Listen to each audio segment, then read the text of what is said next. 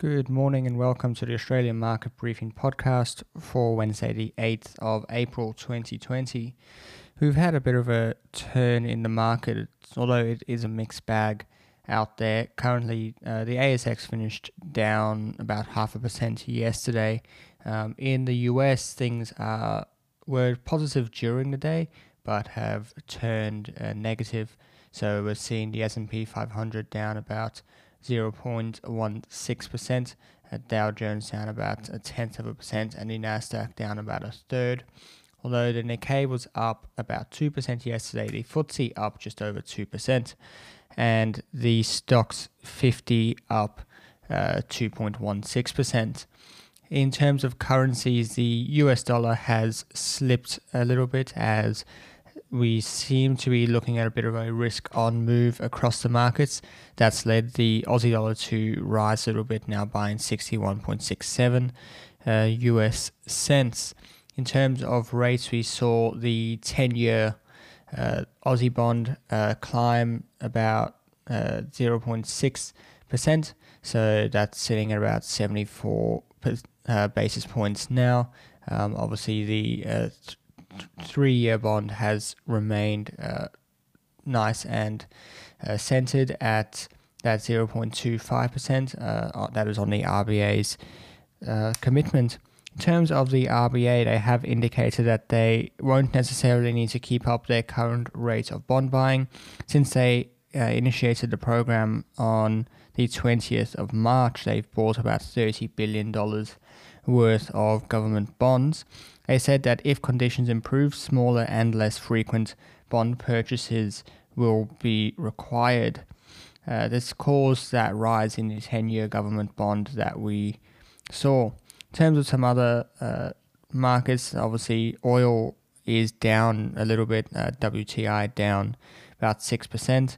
That US dollar is being sold off, and Europe seems fairly positive. That's probably coming from the fact that Italy and Spain seem to be slowing their rate of increase.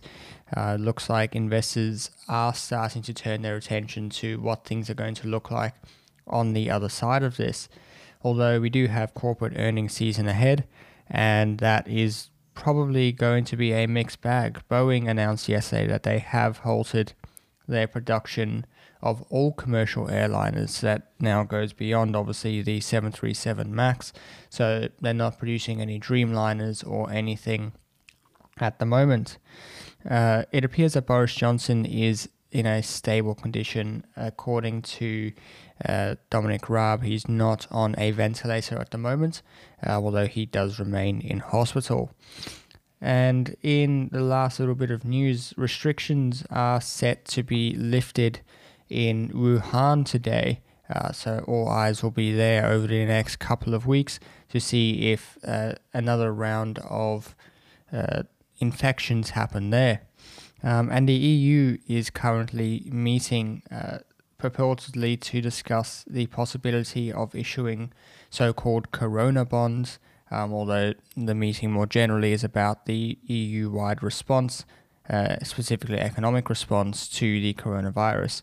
Germany and the northern countries appear to be opposed to the issuing of corona bonds. Uh, they prefer the an, an, activation of the ESM, uh, and of course that comes with uh, austerity measures in the weaker southern countries, which is obviously not politically palatable for them. There is also uh, rumors of a Dutch proposal of one-time fiscal handouts uh, but that meeting is currently uh, still dragging on, so we'll have to wait and see what the outcome there is. That's all we have for this morning. Thank you for listening. I'll be back uh, soon with another episode. Hey guys, thank you for listening to that episode of Australian Market Briefing. Just thought I'd let you know about the other podcast I do, which is called Business as Usual. I do it with my friend Matt Brewers from the Millennial Investor YouTube channel, and we get together every week and have a discussion about what is, what is going on in the markets in a bit of a longer form that I do on this podcast. And we also have some discussions about how we like to act on the information and news that happens. So be sure to check us out. You'll find it on any podcasting platform. Just search for business as usual. Our thumbnail is a little blue square and it has a city silhouette in the background. Thank you.